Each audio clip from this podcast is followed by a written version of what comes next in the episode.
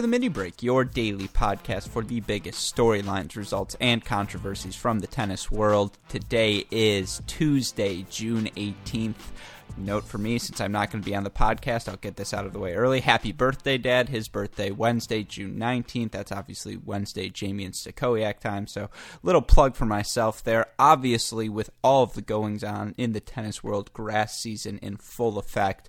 On the challenger level, you're getting an opportunity to see guys who will be playing, you know, first round at Wimbledon because there's so few grass events. They're willing to sign up for challengers just to get a few dry runs in. So, really, just fantastic tennis from top to bottom right now on the professional world.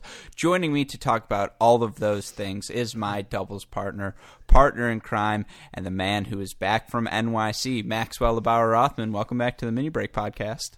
Thanks, man. Your uh, your intro there, that first that first couple words, I thought there was a little voice crack action. You got real real high pitched. It was nice. It you're, was you're excited. welcome to yeah, the new break.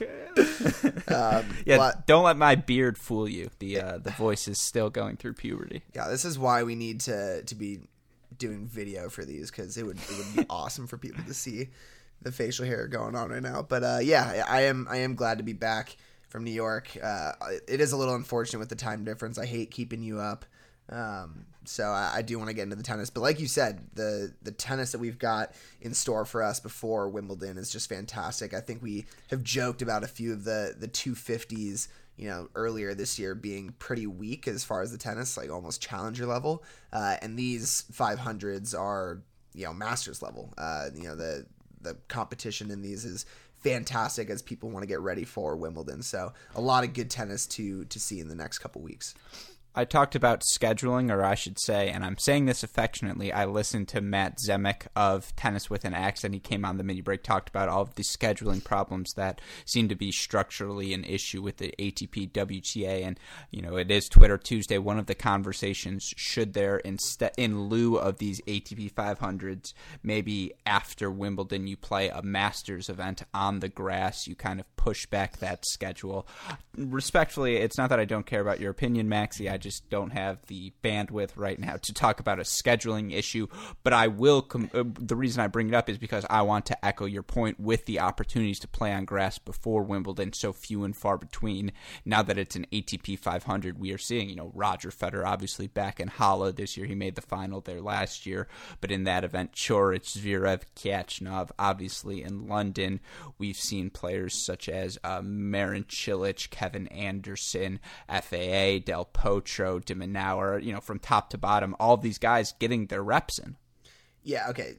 I know you don't want to talk about it, but just if I'm gonna push back on one thing, the Masters should be before Wimbledon. It preps so, you.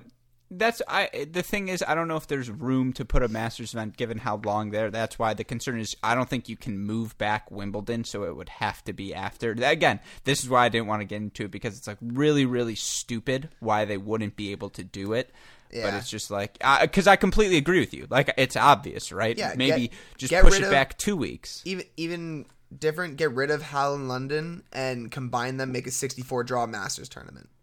So that's an interesting. The, the, the counterpoint obviously is you can't eat into the U.S. summer hardcourt season because there's so many events that go along with that. Also, if you push back Wimbledon and that you know sort of forces everything else back, the U.S. Open always Labor Day weekend. That's not something I'm sure they will ever want to give up. So there's a lot of logistic issues, but uh, yeah, that's why. It, th- again, this is why it's a freaking stupid issue.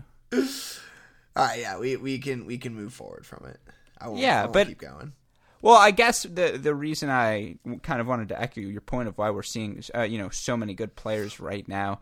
I mean, I guess now I guess we'd have to address it. What what do you think structurally? Uh, you know, we saw some of these guys play last week. Ct Tsitsipas losing first round, Zverev losing first round. I think Khachanov lost first round last mm-hmm. week. Kyrgios lost first round last week. Monfils. How much as a Monfils lost first round last week and this week, and we'll talk about that in a second. But right. how much, I guess, from a fan's perspective, if you're trying to preview Wimbledon, or I guess you fancy yourself now a tennis gambler, for, so from a gambling perspective, given how few events there are in the build-up, given how different three out of five is from two out of three set matches, how much do you take away from early round struggles from any of these players you see on grass? Yeah, not like not not much at all. Um, I, I mean, I think depends. For the clay courters like Monfils, you know, I, I think it's it is a concern. I, I don't expect a lot from him necessarily on the grass, uh, and for the guys who are just, you know, kind of classified as clay courters, it's a hard transition to to go from the clay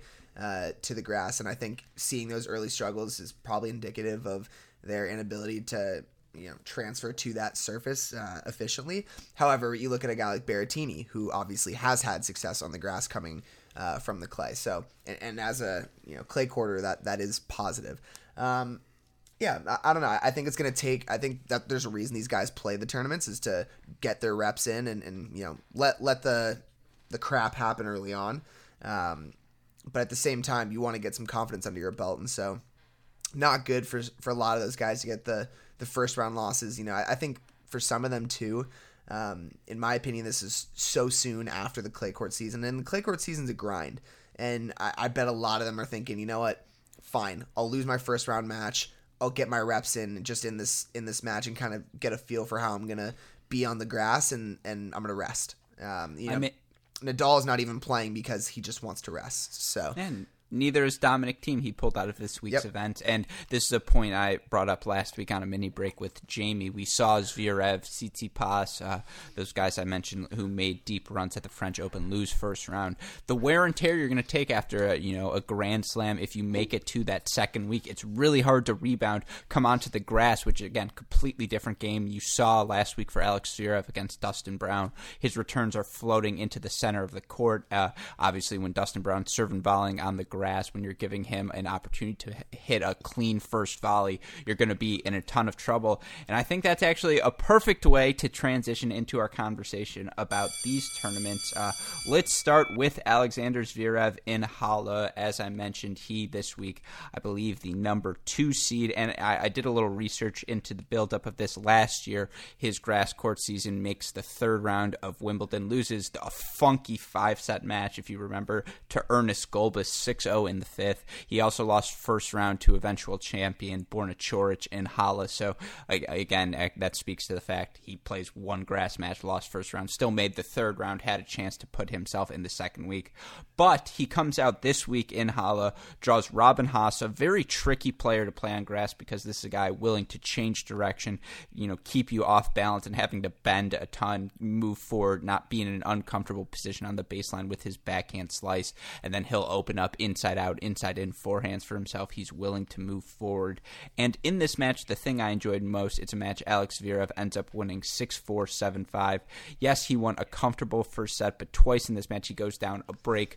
3 uh, 2, he breaks right back, gets broken immediately the next game, uh, 4 3. Then it ends up being 5 3 Haase, 5 4. Then Zverev comes back. And look, this is a, kind of an interesting place to start, but as you listeners are well aware, as you are well aware, Maxwell Bauer, I played a little tennis back in the day, and sometimes, you know, there are matches, and again, I wasn't very good, so this is a totally different level, but there are just times when you you're on the corner, you, you're playing a match, and you know you're better than your opponent. You know, okay, it's time for me to turn it on. I don't want to stay out here any longer than I need to. I know if I play disciplined, aggressive, first strike tennis, I am going to win this match. And I saw Alex Zverev hit that gear in this one. And we've talked about this before, but there are just sometimes when he makes contact with the ball, when you see it and you're just like the the length, the the power he can generate, it's unlike anything I've seen from anyone else on tour. Yeah, I mean, you're you're 100% right. He he has the capability. There's a reason he's, you know, been top 3 in the world and is currently where he is. Like there there's no doubt about it. The guy rips the the ball. Um, I do think that this is going to be his worst Grand Slam of the year. I think he might lose in a second or third round. Um, the grass, I, I don't think does him any favors, especially with, you know, being a bigger guy and, you know, he's not one to, to go to the slice, you know, very often, likes to, to go for his backhands. And uh, I just don't see this, you know, like you said, he's had some struggles with the grass in the, in the past. Yeah, that's a nice little, nice little rhyme.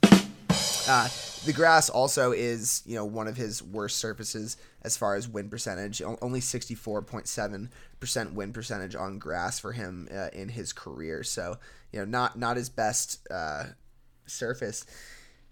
At the same time, like he, you like you said, he showed to against Haase, he can pull it out if he needs to. I'm just worried that against a guy like next round Stevie Johnson, who I think is is built for grass, the low slices, good at the net, big serve. I think that could be a match where he loses. I don't agree with you at all, which is sometimes when we have the most fun on this podcast. You uh-huh. look at his Wimbledon results the past three years third round, fourth round, third round. That 2017, he really should have beaten Milos Raonic, was up two sets to one again, much like that Gulbis match, had a chance to reach the quarterfinal. Yeah, look, there's not a big sample size in terms of how many grass matches you play, and we got to keep in mind this kid is still 21, turning 22 years old this year. We have, you know, he still has so much time to accumulate experience on the grass and just you get some glimpses in this match. Alex Zverev is not a good volleyer, but you can clearly see he's attempting to move forward more, force himself, even sometimes when he's in uncomfortable positions. And yet, there are just times you see the length, the, the, fact, you know, I feel like length is never more important than on the grass. And the fact that he has that wingspan, he can reach out for slices, he can move forward, cut off balls. You know, he, he doesn't always hit the cleanest first volley, but that he's making that first volley now a significant upgrade to what we saw even a year ago. I just think three out of five, his weapons, his firepower, he can misfoot anyone on the grass, and when he's hitting through his forehand, there's no reason, given the openness it feels like of the ATP Right now, uh, it feels like you can make a case again for 50 guys to make the round of 16 this year at Wimbledon. I mean, he is right up there, you know, certainly in my top 10 in terms of uh, contenders to do that. The one thing I would echo in terms of what you said, and this stat comes from uh, Matthew Willis at Matt Racket. He's hit 71 double faults in his last seven matches. You look at his stats from this one, he hit uh, 12 aces, but again, another seven double faults here. That's the concern to me. Is it's clear still, you know, the moving forward. Sometimes he shouldn't do it, and he's clearly forcing himself to do that. But long term, that's a net plus. But there are definite second serve issues that worry me. Yeah, I mean, you know, in the in that match with Haase, he he wins only forty five percent of his second serves. You know, seven of those thirty one points were double faults, and and that's just you know unacceptable.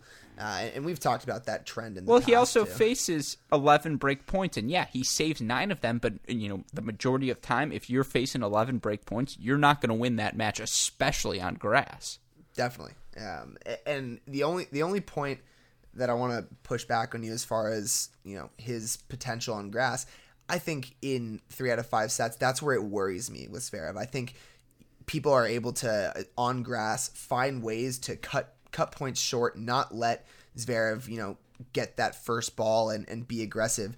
Uh, and I think that's where it could be a little bit dangerous for Zverev. I like him on the clay getting a chance to develop a point and, and get his ball on the grass where he can keep the ball low, cut into the net.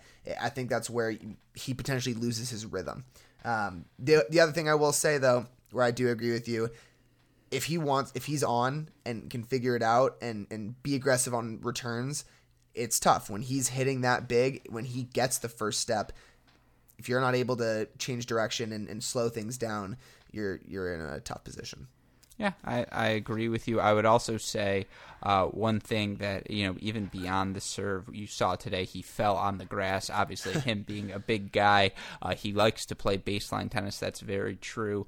Um, and on the grass, obviously, you're not able to do that. But just the backhand firepower, when he pops one down the line, there's just a few things like it. It's gorgeous, and yeah, the the the book is out. Slice to the forehand, keep it low, make him bend. Alex Zverev sometimes will hit wristy shots up the middle, and on grass, if you're putting the ball in the middle, that's not going to fly but I'm very excited for his prospects. I think that's why I'm so excited about him all of the time is because just on any surface he has the ability to just win a match off of his sheer natural talent. But speaking of a guy naturally talented, speaking of someone you always enjoy to watch regardless of how he ends up in the result, uh, Pierre Hugues Herbert, Gael Monfils, a thrilling 7 6 6 4 match. Herbert ends up knocking off the number 5 seed Monfils, who again loses another first round match on grass. I want to focus on Air Bear for a second, though, because we've talked, you know, uh, people are well aware this is a former number one doubles player in the world. He's won multiple doubles grand slams. He has a well rounded game, but we, we've talked about this on grass the importance of the serve, the return. And if you make your first volley every time you're coming in, particularly for him who comes in as much as he does, I mean, that's a rock solid game. Tell me why he's not one of the 50 guys on tour who could make the second week of Wimbledon. No, he he totally is. I, I love his style of play for the grass. I think, you know, if he can be smart about his returns and like you said, keep slices low, be in the net, be aggressive, he's dangerous. You you gotta be good on your passing shots, making sure that you're keeping him deep so that he's not able to get into the net. Uh, and like you said, he he's someone that easily could bring out bring out an upset. I don't think I would even consider, you know, a Monfils win here an upset by any means. Um, yeah, it's, it's it's a good win and I think that's an the, air bear win. An air bear win, yeah. And, and yeah, I think that's the, the kind of win that you might expect from him uh, in Wimbledon as well. Monfils, a guy who on clay can get away with slicing as many balls as he does because you can buy yourself so much extra time on the dirt today he just came up against an opponent who anytime Monfils sliced, Herbert, win or lose, you know, he's coming in behind that ball. And yes, Monfils can do amazing things on the run, and he hit one of those, you know, behind the back shots in this match. He hit a couple beautiful drop shots, drop volleys, the things Gael Monfils always does.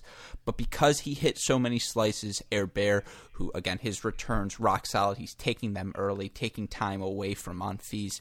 He was the aggressor and just in a grass match, doesn't matter, two out of three, three out of five, you cannot play defense the entire time because the surface just doesn't allow you to come back. 100%. And that, like I said, that was my concern with Monfils for Wimbledon. I, I do think that we might see an early exit. However, I also think this is the kind of guy where, you know, he's maybe thinking, I'm going to go get my first round reps, kind of get the feel for it, and I'm tired from the clay season. He had a well, really was, good clay that, season that was the thing. In this match, he went down an early break 2 0 to Air Bear. then Air Bear serving for the set 5 4, had a couple set points. Monfils started taking returns early, started returning and volleying himself, or at least looking to move forward. And it's just like he's capable of it. There's no reason a guy with his skill, with his craft around the net, you know, if he's locked in, can't uh, be the aggressor regardless of the surface. And yeah, you know, in the breaker, Herbert was up 6 3. Then Monfils ended up making it 6 all. Then he played, I think he slapped a forehand into the net. Herbert takes advantage. Or no, no, no, sorry. He hits a slice. Herbert hits a beautiful inside out forehand right there. That's your set. Um, but yeah, I, I, wouldn't write out. Uh, again, this is the theme of today. Don't write out Gael Monfils at Wimbledon simply because he's had you know two bad warm up matches in the in the build up to it. I'm I'm right there with you. Yeah. All right. Well, then, with that, let's transition to our next match. Last breakdown from here. Uh, one we can talk about just quickly. Karen Khachanov, the number three seed, ends up taking out Miomir Kecmanovic, former world junior number one, uh, Indian Wells quarterfinalist, seven six six four for Khachanov. The things I want to focus on from this, obviously, this is a guy who makes fourth rounds at majors consistently now. It seems I, I feel like stressing this because of how physically gifted he is. The three out of five set format just seems to benefit him so much, and that he's able to get a win here, get his reps on grass. I think his serve, his firepower, that he's comfortable going down the line, changing directions. It translates very well on the grass. Um, but the real superstar of this match, Miomir Kecmanovic, who I will talk about in a moment. But Max, your thoughts on Khachanov? Well, look, I was just looking at the the stats from from this match. He makes seventy percent of his first serves and wins eighty five percent of those first serves. I mean, what are you gonna do when when Khachanov is serving like that? Well, this is a reminder that on the grass, a big serve will win you a match. And it's like I talked about length being important. Well, when you're six six, you're hitting down on the serve, and like that's again, it's just that quality accentuated so much on this surface hundred percent. And and look, I didn't get to see uh, this match unfortunately, but just looking at the, the statistics, you can kind of see where this match went, and and it's it all is with the serve. And I like the way that that Khachanov has progressed throughout this season. In the beginning, I I railed on him. I, I didn't think he looked good. He had some bad losses here and there. Um, towards the end of the clay, started to pick up his his game, and I think that Wimbledon is and, and the grass season is a good chance for him to to be successful with with his style of play. Agree. And then my last thing, just on Kecmanovic, real quick. This guy's gifted. I mean, he could move on the grass comfortably. You never want to say someone's Djokovic esque, especially just because they're from the same nation. That's such a lazy comparison. Uh, but just the way this guy moves, changes direction, really goes after his ground strokes. I mean, he was swinging with Khachanov, you know, ground stroke for ground stroke, and to do that with a guy that you know with that much firepower, it speaks to the talent he has all this is draw dependent, and I don't think he's a guy who could make it to the round of 16. But you know, one, two wins at Wimbledon would not shock me from Miomir. Yeah, not at all. I, I think he's someone that, uh, if you're looking at the betting lines, keep an eye out for him. Yeah, uh, maybe not in terms of long term, but yeah, just match by match. Yeah. Yes. Yeah. Yes, completely agree with you. Well, then, with that being said, let's look at some of the other results from this tournament real quick. Uh, Radu Albot knocks out Matthew Ebden 5 7 6 1 6 4. Our guy, Steve Stevie Johnson, takes out Philipp Kohlschreiber 6 3 6 3. Sosa, a winner over Hurkacz 7 6 6 1. Um, I mean, just real quick, disappointing Hurkacz loss, uh, but just on the Stevie Johnson thing, I mean, this guy has dropped out of the top 75, and I think with this win now, he gets back up to around 63. Just any win he can scrap out at this point, so important for him. Is it crazy that at plus 225, I want to take Stevie against Zverev? Yes. that I'm not touching that. That's all you. I was waiting for that reaction. I, I wanted a stronger reaction, but it's twelve. It's twelve thirty, so I knew I wasn't going to get one. Yeah, no, not a chance on that. But speaking of, uh, you know, it being late, obviously tomorrow a, wonderful slate in Halle, a ton of great matches to look at. Rothman, uh, the one I want to start with, obviously Federer in play, but the one that I just think so scintillating. I believe this is a rematch from one of the Clay Masters, I, think, or maybe it was Monte Carlo. Number four seed Borna Coric versus Jaume Munar. I mean, it's going to be interesting, you know, baseline wise, Munar, it'll, it'll be great to see how his game translates to the grass, but more importantly for Borna Coric, he's defending title points here. I mean, this is every match, there's that much more pressure, and it helps that he made the semifinal last week, but it's game on. Yeah, I mean, so they, they did play uh, in Monte Carlo. Borna won that match six seven seven six six four, so very tight.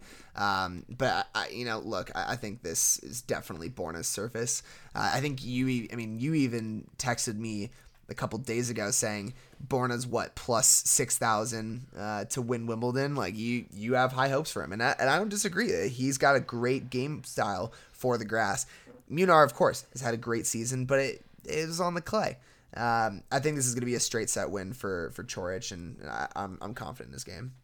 I love Borna Coric, but he might be the worst like confident volleyer I've ever seen. Like he is so confident forward. He's like, I hit the big forehand. I have to move in now because that's the play. And again, building long term habits all in on. But if Pierre, you know, Hugues Herbert, I'm confident he's going to make the half volley or the first volley every time.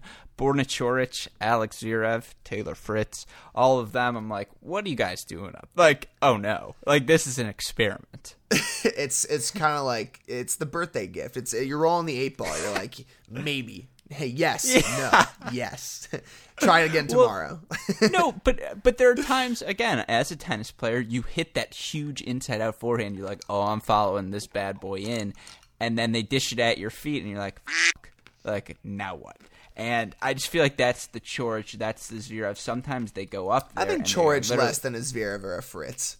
No, I think again, oh, Fritz is the worst case scenario, and I'm saying that lovingly. In terms of just his volleying, he does a lot of other things spectacularly well. But no, just for Zverev and Coric, again, the the confidence, the hubris they have wandering up there, I'm all about it. And I think long term, both of them have the talent to be at the very least competent volleyers. Um, but it's an experiment. It keeps you on your toes, and I just think again, Borna Coric win that volley and clicks because of.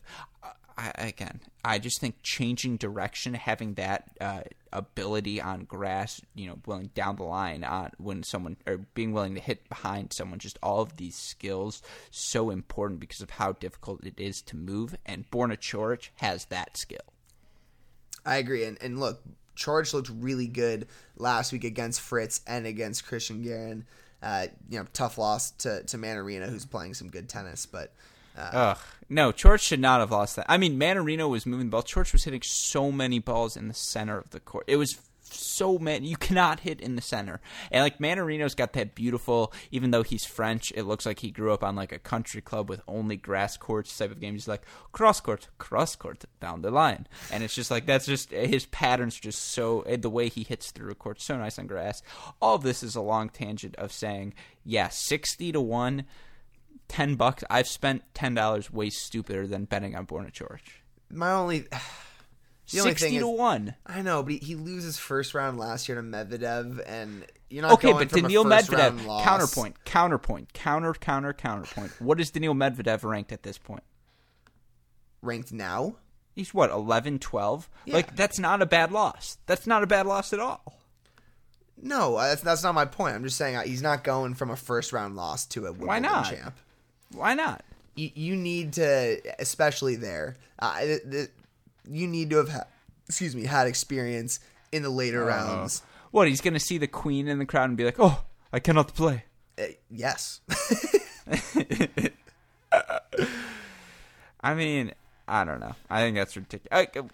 Okay, I see what you're saying, but given that he has made quarterfinals of Grand Slams before, did he make the quarterfinals of the Australian Open this year? I feel like he's he's yeah. ready for that stage. He understands what it takes, and so yeah, winning is its own monster. And he made the round of sixteen know, at Australian, lost to Pouille. Yeah, yeah, what a match! Oh, I remember that. Uh, I don't want to get into that right now.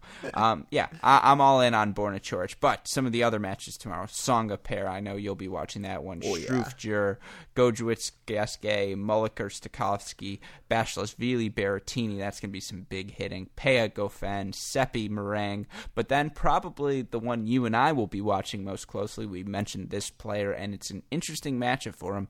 Taylor Fritz versus number 17 Roberto Bautista Agut. Another uh, shameless plug. We talked about this, Jamie and I, about which American uh, is the favorite to do. American male is the be- favorite to do the best in the men's singles draw. He said Taylor Fritz. I said Reilly Opelka. Uh, you know, we said don't don't read too much into these results, but it's you know in a first round matchup with RBA, given that Taylor plays strike first tennis, I think this is a great chance for him to get a win here, a big win. Uh, I'm right there with you. He looked good against Coric last week, and he's plus 145 against RBA. I literally texted my friend before the podcast to take that bet, who always consults me on on the tennis bets before he makes them.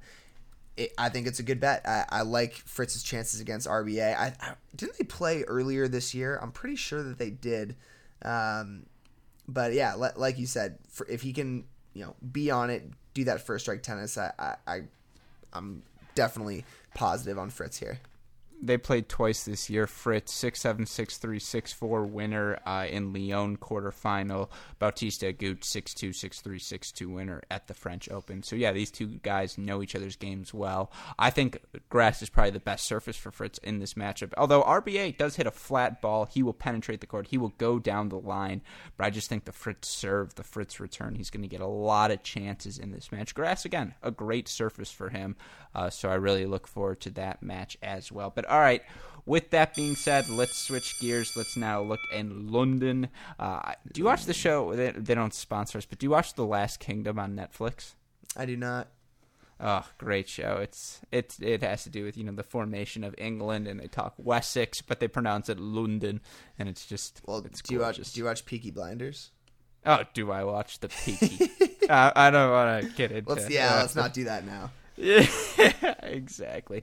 Um, but as I mentioned, let's look in London, and the match I want to start with, uh, number I believe one seed in this event. Nope, that is a lie. Number one seed in this event is Stefanos Tsitsipas. That might be its own conversation in itself. But the number five seed in this event, Marin Cilic, a guy who has really had a topsy turvy 2019, a 6-1, 7-6 winner over Christian Garin, a guy now with his ranking getting to play the first real ATP grass season of his career. And you could just see in this match, we talk about length, we talk about wingspan, we talk about the ability to change directions and make that a weapon. When he's playing his best tennis, that's a description of Marin Cilic, and I think that's why we've seen him. What he made the Wimbledon final. What was the tearjerker? That was one of our first pods, right? So that was 2017. Yeah. Uh, yeah, I mean, regardless of that, Marin Cilic is when he plays his A game. Good luck beating him on grass. So so Cilic, you know, looking at his success on different surfaces, most success on the grass. You know, granted there are less grass tournaments, but 71% win percentage on the grass. His next highest hard court 65.8. So yes, he he definitely is a big fan of the grass, and like you said, his game really is built for it. You know, last year, or excuse me, uh, yeah, last year Wimbledon or 2017 was the Wimbledon where he lost to Federer in that final. Um, you know, I think he's definitely going to be be itching to to get back there this year. But he has had a rough season so far. I mean, loses second round of, of French to Dimitrov and to, to a Dimitrov that hasn't been great this season. You know, before that plays Italy, loses second round to Struff. Uh, you know, gets to the quarters of Madrid, but overall he's been kind of shaky. So uh, I think he's going to try and find his groove here on the grass before Wimbledon, and uh, if he can keep playing like he did against Garin, that it's it's po- you know positive signs for him. Yeah, and for him now, he'll match up with Diego Schwartzman in round two. Uh, uh, you can't really make a match that physical, I suppose, on a grass court. But if anyone's going to push you physically to, to those outer thirds, force you to hit them off the court, it's Diego Schwartzman. And for Cilic, uh, just some positives from this match that he made 66% of his first serves, uh, won 78% of those points, 53% of his second serves, uh, created nine break point opportunities for himself, you know, held uh, Garin to 6 of 19 on second serve points. It's starting to click again. He, uh, this is a guy. Uh, the word veteran gets thrown around too much, as though that should mean something. All of these guys are veterans; they've been played tennis their entire life. But as you just mentioned, going through his grass record, this guy knows how to win matches on this surface. His game perfectly tailored, or not perfectly tailored, but always uh, he's always a threat. And so, just every win he can get under his belt. This guy I feel like sometimes we, you know we say these results uh, before Wimbledon aren't important. I feel like this run up for him, if he can get one, two, three wins before Wimbledon, that is hugely important for him. Absolutely. Look, I don't want to say he's a dark horse for Wimbledon, but he could be. I, I think considering where he's been and where his level has been, I think people might underestimate uh, draws aside, uh, obviously we can't control that, but given what we've seen from them in 2019, bigger threat at Wimbledon, Marin Cilic or Milos Raonic? Oof. You have to say Cilic, I right, because of the health concerns. Well, yeah, I was gonna say, are we are we talking about the health concerns? I mean, the problem is Milos with the serve, man. I mean, not, not that Cilic has a bad serve, but Milos' serve on the grass is just so dangerous. I would say, sorry to cut you off, because that's a great point. Cilic's is very good. Milos's is elite, and he's an elite serve and volleyer. Right. It's the it's the volleys too that on the grass is just I don't know, man. That that's tough. Um I think given the health concerns, I'm gonna give it to to Cilic here. But but Raonic is, you know, on the grass too, has has a really good win percentage, one of his better surfaces, uh, basically seventy percent on the grass and you know, has had good success. Last year loses in the quarterfinal to to Isner in a tough match. Uh, so I it's tough. I don't know. We'll we'll see with. Can with you look up- health? Can you look up the Bovada lines while I uh, segue this next match? Because another guy who certainly, if healthy, you have to consider him a threat. Another guy you talk about big serve, big wingspan, willing to move forward.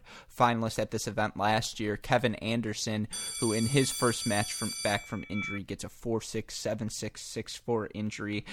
Now, we'll talk about the Norrie part of the equation in a little bit because that was obviously impressive. But for Kevin Anderson in his first match back, you could tell still kind of feeling out his movement, feeling out, you know, is this my time to move? Is this the ball I want? Obviously, match play totally different than a practice environment, but for him, 19 aces against two double faults, he wins 93% of his first serve points, save three, saves three of the only four break points he faced, and created 10 break points for himself. If healthy, again, why not? So sorry, I, I was looking up the the Raonic line. Raonic is plus fourteen hundred. Okay, what's Cilic?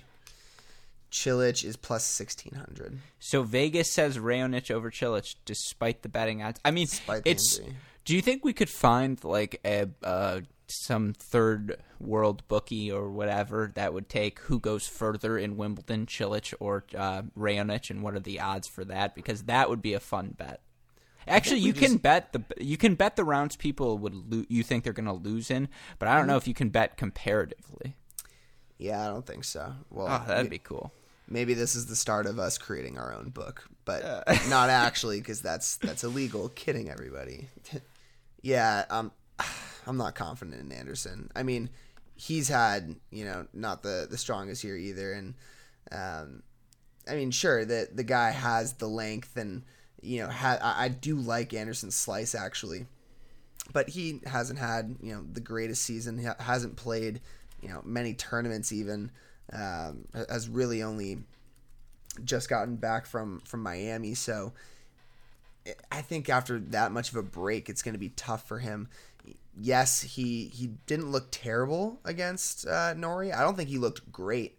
Um, I think I actually think Norrie played a pretty a pretty solid match uh, and, and still wasn't able to pull it out. But If I I was to describe this match at one point for Kevin Anderson, it would be the point where he whiffed the overhead, uh, got the ball back in play, and then hit an on the run backhand pass. And the reason that that kind of leads to the flip side of this for Kevin Anderson or for Cam Norrie. I think Cam Norrie's got all of the shots. I think he's got a beautiful game for Wimbledon in that he's going to work you to the outer thirds. He's going to take balls early. He's going to try it and move in.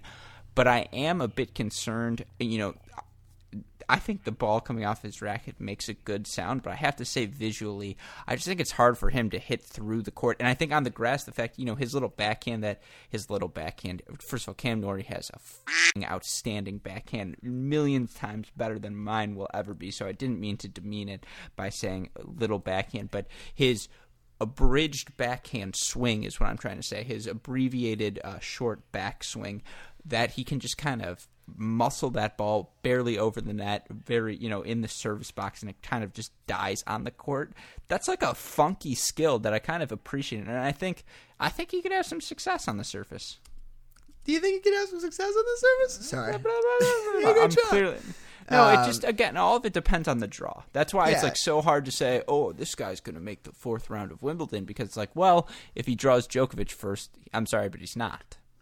Right, and look, I, you get hi- your voice gets high when you get when you get excited, and and I agree. I, I think Norrie's game is interesting. His serve and volley technique is going to be effective on the grass. And moving back to Anderson, I worry about him considering he's had such a gap from his last tournament, and he's going to have all the pressure on him defending his points from last year. I mean, he was lucky, honestly, to even make the final with his ridiculous match against Federer in the quarters, his, you know, 26-24 fifth set semifinal with Isner. I mean, he's got a lot of pressure to to defend those points and yeah, that's a lot of a lot of stress to to go into this tournament. I'm I'm not feeling great about Anderson here. That's a very good point. Well, speaking of points to defend, uh, the next match I want to talk about, and this will be our last breakdown, but uh, Frances Tiafoe, who look, you look at his grass season last year, he made the quarterfinal in London, then ends up making the third round in Wimbledon. Here, he ends up losing first round to Nicolas Mahut. Uh, obviously, Mahut comes in with a bit of, although, so he lost first round of qualifying last week, but he did make the third round of the French Open. And in his match with Tiafoe, he's a 6 3 7 6 winner. Did many things similar to uh, Pierre Hugues Herbert in the Monfils match. Very similar dynamic. Tiafoe, obviously the more dynamic player from the baseline, but Mahut just taking returns early, uh, you know, taking the net away from Tiafoe, which is, if you can do that, uh, that's one of the things Frances loves to do is, you know, slice and sneak forward. I mean, he did all the things he wanted. And for me, I guess the most disappointing part, and I didn't get to see much of this match, but it's just that Fran- there was no plan B today for Frances. The defense wasn't there. There was a lot of slapping, and that I guess just concerns me. 100% and and that's not a good, you know, first round loss for Tiafoe going into Wimbledon. Not not what you want to see from him. And that's always been, you know, the thing that we mentioned, right? Is that it doesn't always seem like he has a plan B and with his slice, I really think that he could be really effective on the grass. I, I think he needs to trust his volleys more, come, be willing to be aggressive and come into the net, especially you know on, on the grass. Last year, you know, loses in the second round to Zverev. Oh, excuse me, loses in the third round to to Khachanov. Um, so not a not a bad Wimbledon result. I was looking at his 2017 results where he loses to Zverev in the second round. So Uh, we'll we'll see. I, I would I would hope to to get a little more confidence out of him, but I, think he needs to be aggressive if he wants to be successful. Yeah, of course. And for him, sometimes it's just finding that proper balance between uh, not being reckless, but still maintaining that aggression and not just resorting to forehand slices and all those things. And I think the forehand slice return, which he hits so often because of his backswing, you know, that much more difficult on grass when you're floating a ball in the center and now you're on your back foot for the entire point. So I agree. Definitely something to monitor as he continues throughout this grass season. But just looking real quickly at the other results in London today, Gilles Simon, a 3 6 6 3 7 6 winner over James Ward. Daniil Medvedev, the four seed here, a 2 and 4 winner over Verdasco. Love the way his flat ground strokes, his ability to change direction. And again, another 6 6 guy. I really got a theme here today, a Rothman, uh, but just big serve, opens up angles for himself with that serve. And when you've got it, you know, he hits the huge slice out wide on the deuce and then a second backhand cross court when you're covering all of that on the grass. All he's got to do is really poke the volley in, and that's a lot of what he did against Verdasco. Um, and then our last match, as I mentioned, Diego Schwartzman, 6-2, 6-3 winner over Sasha Bublik. And that sets the stage for tomorrow's play. You know, we talked So about how good good Halle... Yeah, we talked Oh. about how good Halle was. I This mean, is better. yeah, tune in to London tomorrow because it is outrageous. Uh, Stan Wawrinka, Dan Evans, uh, Jay Clarke, Lucas Pouille, Fucsovics, Feliciano Lopez, uh, Cecchinato, Raonic, Chardy, Kukushkin, de Minaur, Bedene. And then we've got some heavy hitters. Obviously, Nick Kyrgios versus last week's winner, Adrian Mannarino. The way Kyrgios went out, what was it, 0 1 or whatever, in like 45 minutes last week. Obviously, he's got a ton. Uh, I mean, we would love to see a bounce back here. Uh, and now comes the real juicy stuff on center court. Juan Martin Del Potro versus Shapovalov. Mmm. Grigor Dimitrov versus FAA. Mm. Tsitsipas Edmund. I mean, yes, I, I, I'm envious of Jamie and Matt because it's going to be a fun mini break tomorrow, assuming it doesn't rain. Oh, absolutely. And there, I got to bring up the lines because there's some interesting lines here. Take a guess, please, what you think the the Dan Evans Wawrinka line is. Well, Evans has won back-to-back challengers on the grass, and Stan Wawrinka traditionally not good on grass. I'm going to say at best Wawrinka's minus 125. So they've got Wawrinka. It's a, you're starting to learn your lines. I'm proud of you. Wawrinka's minus 130 to oh. Dan Oh. Evans plus 105. Yeah, They- that to be honest, that may, that's Vegas trying to steal money from people who are like, "Oh, I can get Stan Wawrinka." at My like, of course I'm going to do this and whatever. Or you throw Wawrinka in a bunch of parlays because with those odds you can get better odds. But yeah, no, I mean it's a dangerous match for Stan, given that Dan Evans has had as good of a grass season as he's had thus far. I would say again, those odds are spot on. Well done, Vegas. I mean, Mm-hmm. it agreed with me, so well done me, but well done Vegas as well. Definitely. And just Wait, can we uh, keep doing this? I'm really enjoying this. I'm up now. It's 1 a.m. Eastern time, but I'm wide awake. Uh, it's funny that I got you. All right, give me give me your thoughts on Kyrgios Mannarino line. Wow. First of all, I'm very glad that's the one you asked. I did not expect that. Well, Kyrgios was horrible last week. Mannarino was great, but there is that tired factor, plus the fact that Nick Kyrgios, you know, one match to the next, there's no correlation.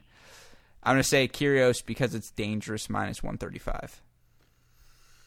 They uh, I, Other I've way? learned- no, no, he's he's the favorite. But what I've learned about Kyrgios and Bovada, and just in the lines in general, they because they love him. They love him. They make him a, a way him. bigger favorite, and I bet a lot of people bet on him, which I think is just f***ing stupid. He he thr tanks so many matches as it is. Kyrgios is minus two twenty five. Mannarino plus one eighty. Dude, I'd probably take Mannarino. Dude, Like- an Evans Mannarino parlay. Look up the odds on that. if you're feeling Oh, if you're feeling greasy tomorrow, that's the one to slide into because that you could talk me into that. Um, uh, yes, uh, you know right. my post pod uh, proclivities. You could talk me into it after that. All right, we'll we'll we'll go through the the possibilities afterwards. Just one other one before we get into our Twitter Tuesday. Dimitrov FAA. All right, I'm going to ask you for one more after that. But FAA making the final, Dimitrov. I mean, FAA is definitely the favorite. I'm going to say FAA minus 235. Wow, you're so wrong. No, Dimitrov's the favorite. Minus 155 Dimitrov, plus 115 FAA. Dude, so I get that he's coming off of a final, but what Vegas isn't factoring in is that he got a walkover from Raonic in the semifinals. He didn't play the French Open. This is a guy who should be physically fit. Look this up, please, right now, and I will wait for you to do it. Evans Shapovalov, uh, Evans, uh, sorry, Evans Mannarino FAA parlay. I feel like God. that that is slippery. Okay, FAA, In Italy. Mannarino. I mean, Evans. it's a, yeah, the uh, the three underdog parlay. That's got to be what, like fifteen to one. Uh, give me a sec. Give me a sec. Westoff, give me a clock sound effect. Give me that that doo doo doo doo.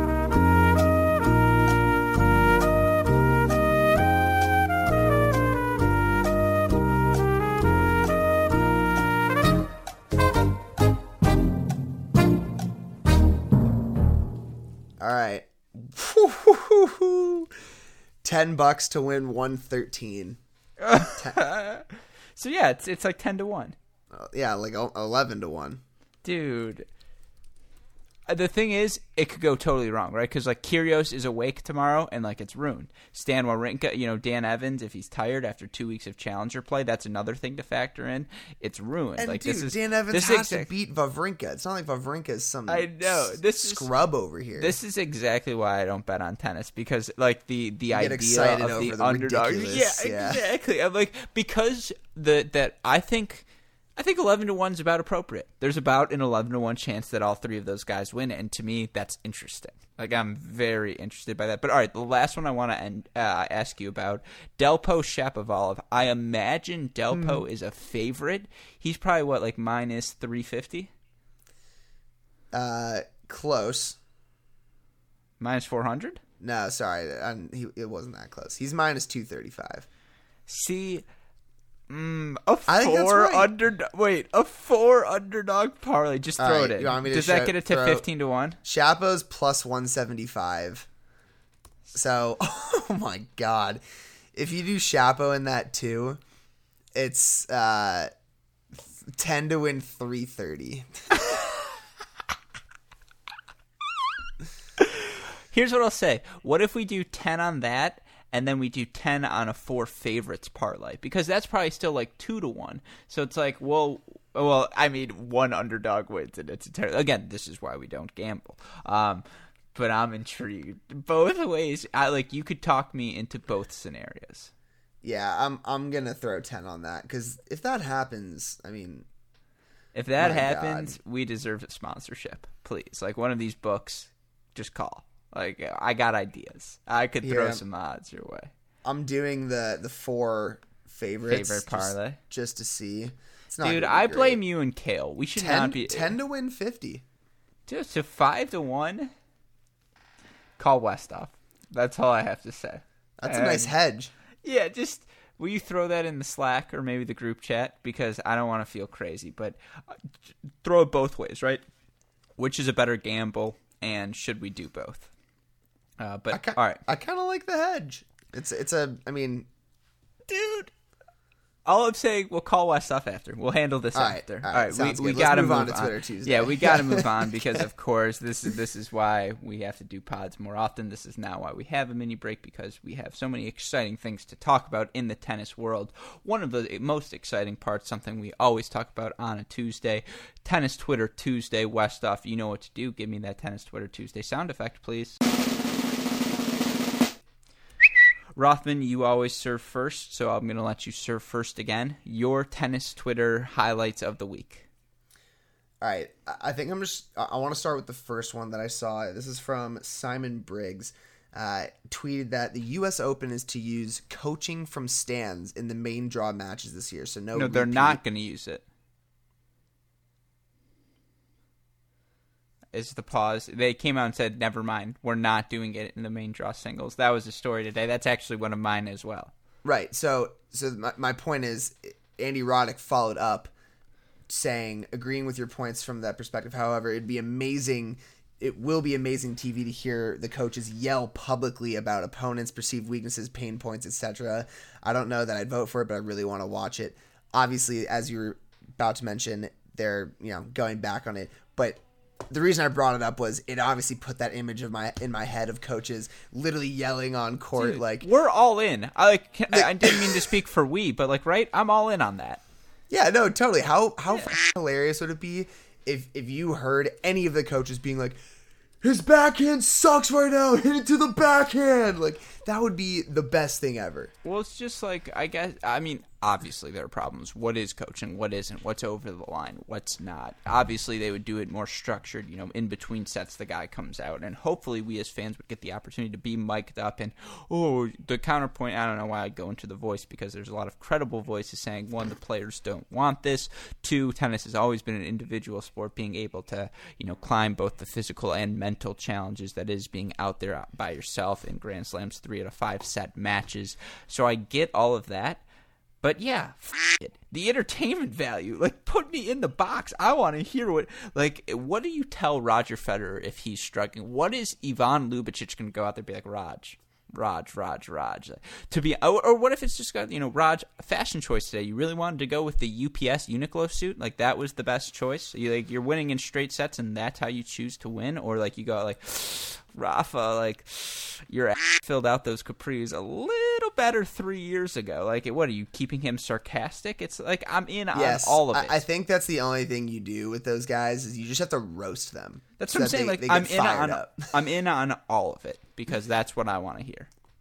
Yeah, uh, I'm with you. We we've been fans of loud loud crowds and coaching for you know as long as we've been on this podcast. So, like you said, we, we're both in. One other tweet um, uh, before I, I let you bring out yours. Uh, ben Rothenberg tweeted, you know, report that Marc and Feliciano Lopez are implicated in match fixing investigation, and I, I see you putting your hand in your head because you hate that I'm bringing this up. Uh, this is regarding their 2017 Wimbledon loss, and he goes, "Good thing at least one of them won't be in the most watched match this week." I partially brought this up because your favorite player is playing with Feliciano Lopez coming up. Are you excited, or are you not? Are you not excited to see him in doubles? I mean, of course I'm excited. One of my stories, there's video of Andy Murray back on court. That's the number one tennis Twitter storyline for Yeah, me. Obviously, it was a great Um, video. Yeah, and you talk about the Rothenberg thing. I made a note of it. It's tough because there's no official investigation yet. This is a, a journal, obviously, and you're not going to run that story unless you have the sources down. But it, it's obviously fascinating given the role both Feliciano and Marc Lopez have played over, you know, in ATP doubles over the last 10 years. Um, so it's something to monitor for sure, but yeah, I'm excited. like let's go. The only thing, I mean, the only thing probably better than the fact that it's Andy Murray is that Andy Murray's going to be playing with someone handsome. Like it's like you don't have to worry about that part. If that's what you're there to watch the tennis for, look at Feliciano. And so What- yeah, I'm all about it. What What is it that we said at nationals? You know, come come for the tennis, stay for the Stay face. for the face. oh god, yeah, you're definitely you're definitely staying for the face on that match. Mm. But I, I still the other thing I was gonna say that you just made me think about it. I wonder how much money Bovada is bringing in for people betting on Murray because they have him at plus sixteen hundred, which is the same as Cilic. It's the Like- dumbest thing. You want to go burn money? Go make that bet. Like Oh my god, I mean, some people may listen and be like, says the guy who wanted to bet thirty three to one on the ten on the four underdogs. But like, you know what I'm not going to do is bet on Andy Murray to come back with a new hip and win Wimbledon. Like that's just there's less than a sixteen one. If you gave me a hundred thousand to one odds, then maybe. I mean, then of course I'll do it because like a hundred thousand to one, duh. come on. But yeah, but no, that's it. But any other tweets? no, I'll, I'll leave it to you. Oh, I love it. So I mentioned the Murray. Uh, another fun thing, Ty Kwiatkowski making the semifinal. He's up to a career high, I think like 206, 207. His former teammate Ashwin Lezon had a funny photo of him knocking on a door, and on it it says the top 200. And it's funny because obviously he is knocking on the door of the top 200. So, you know, different podcast, but hey, great shot to them. That was a funny conversation. Uh, another thing I've really uh, seen pick up, at this is a more serious topic, but just serious topics in general, pay equity on the tours, uh, things of that nature. You see it more and more in tennis Twitter, and you know, Jonathan Kelly and I kind of talked about that topic for like 20 of our two and a half hour podcast last night in social media activism, seeing it from players and, you know, whether you like their opinions or not, you can't deny that with Twitter being at the stage it's at, we get to see and hear from these players a lot more often than we used to, and it brings conversations into the, uh, public sphere that perhaps before, you know, some people talked about the crazy tennis fanatics would chat about when they talked amongst one another. But now they're becoming mo- much more public conversations because we see these players uh, doing all that they do. But with that being said, I got to give you some tennis Twitter stats. As always, I mentioned Can I- the. Uh, Can I just say that I thought you were going to bring up Cation's uh, tweet about his interview with Ruben about mental health? Absolutely not. I'm inc- way too salty that we didn't get an invite as like a co-host or like a guest spot or just too. some- yeah, like ugh, I'm not opening this Pandora's box. That would be an off-color rant. Do we violin out? No, I'm not violining out. No. It's no. not. It's 1 a.m. But I have many thoughts on the topic. Needless to say, platform envy for me at the max. I get why all of these people harass Ben Rothenberg because they're obviously all jealous, and I've never been more jealous of Mike Cation, and I've been jealous of Mike Cation for a long time, as you know, Max Rothman. But yeah, awesome podcast series. Definitely go give that a listen if you haven't already. But all right, some fun stats for you, Rothman, and then we can wrap this up. Uh, from this past weekend, Roger Federer now from our guy Luca Beck. This is the 1000th or 1000th week for him in the ATP top 50, 993 of which are consecutive. What do you say to that? Uh, no, you know you know what you say to that? Come on, not too bad. Not too bad. Novak Djokovic, please, Westhoff. not too bad. Yeah, I mean, a thousand weeks. How how many weeks? How many years is that? Is that 52 Four- weeks, so it's a lot. A lot of weeks. Like or 16 years or something crazy like that. yeah? I was, I was about to say like it's like most of my life. Yeah, I mean, seriously. No, but like you're you're joking, but like you when did you, you unless you started watching tennis at the age of 5, which I love you, but I don't think you were. And like unless I started watching at the age of 6, which I did sporadically but not nearly at the level I reached when I was, you know, 10, 11, 12. Like all you've seen is Roger Federer. That's all people our age have seen. If you were born in the '90s and are a tennis fan, it's synonymous with being a fan of Roger Federer, Rafa Nadal, yada yada yada yada. So yeah, just a crazy stat for there. Another guy we've been so familiar with, Richard Gasquet, out of the top 50 for the first time in 474 weeks. The last ranking without Gasquet in the top 50 was May 17th, 2010. I mean, that's what were you doing in 2010, Max Rothman? May 17th. That's right around your birthday. well, I'm a March baby, but uh, yeah, not not not too far. Um, 2010. I mean, I don't know. It was I think that was my that was my mitzvah season? freshman. No, that must have been my freshman year of high school. Yeah, it was my freshman year of high school. Spring of my freshman year. Oh my god, I was still fat. that was the last time Richard Gasquet was outside of the top 50. There's some perspective for you. Max Yeah, I mean, we- there's so there's some of those low key guys who just we don't recognize how long they've Richard been. Gasquet. Ugh, we're we can't do this. We're 58 minutes in, but He is low key now. Don't even give me that. No, now he might be, but you would put him in a tier if you're judging the 2005 to 2020 range.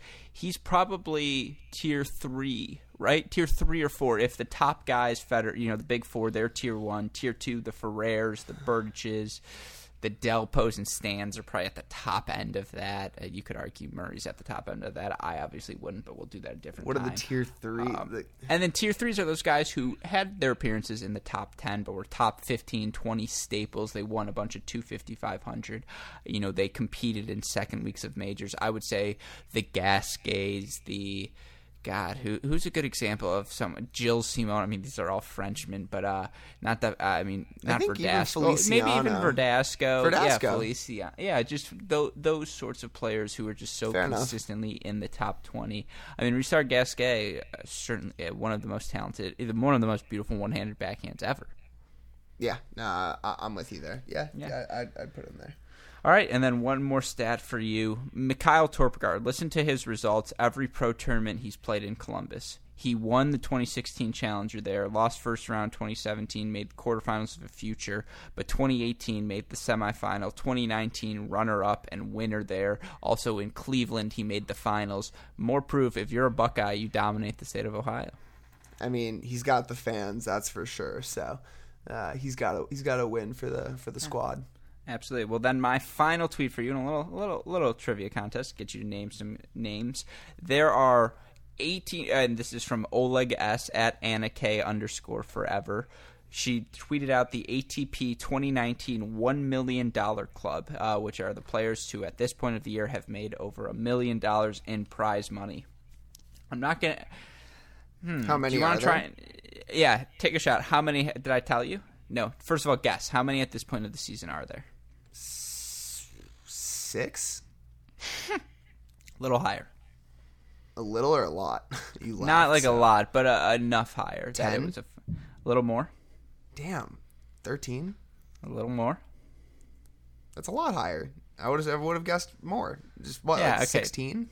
18. And That's you want to try? And, you want to take a crack at the names? Oh, Some of them are easy. That's why I think you can do it. I mean, Federer, Djokovic, Nadal.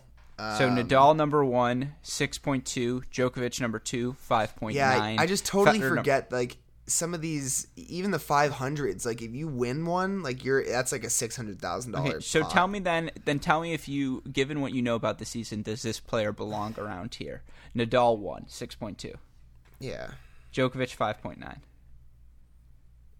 Yes, Dominic. Yeah, you're sorry. sorry. Yeah, so I'll take it. yeah, yes, yes. yeah. Number Oh, three, Thiem. Dominic Thiem four million. Yeah, Yeah, he cra- deserves to be num- around number three. Federer number four, three point eight. What about Stefanos? Number five, good guess, two point eight. I'd say he deserves it. Number six, given that he won a Masters, it makes sense. Fabio Fognini, one point eight. Uh, yeah. Number seven, Nishikori, who I believe's made two major quarterfinals, 1.5. Number eight, Alex Zverev at 1.4. Number nine, Daniil Medvedev, 1.36. That makes sense. Tell sense. me FAA is in there.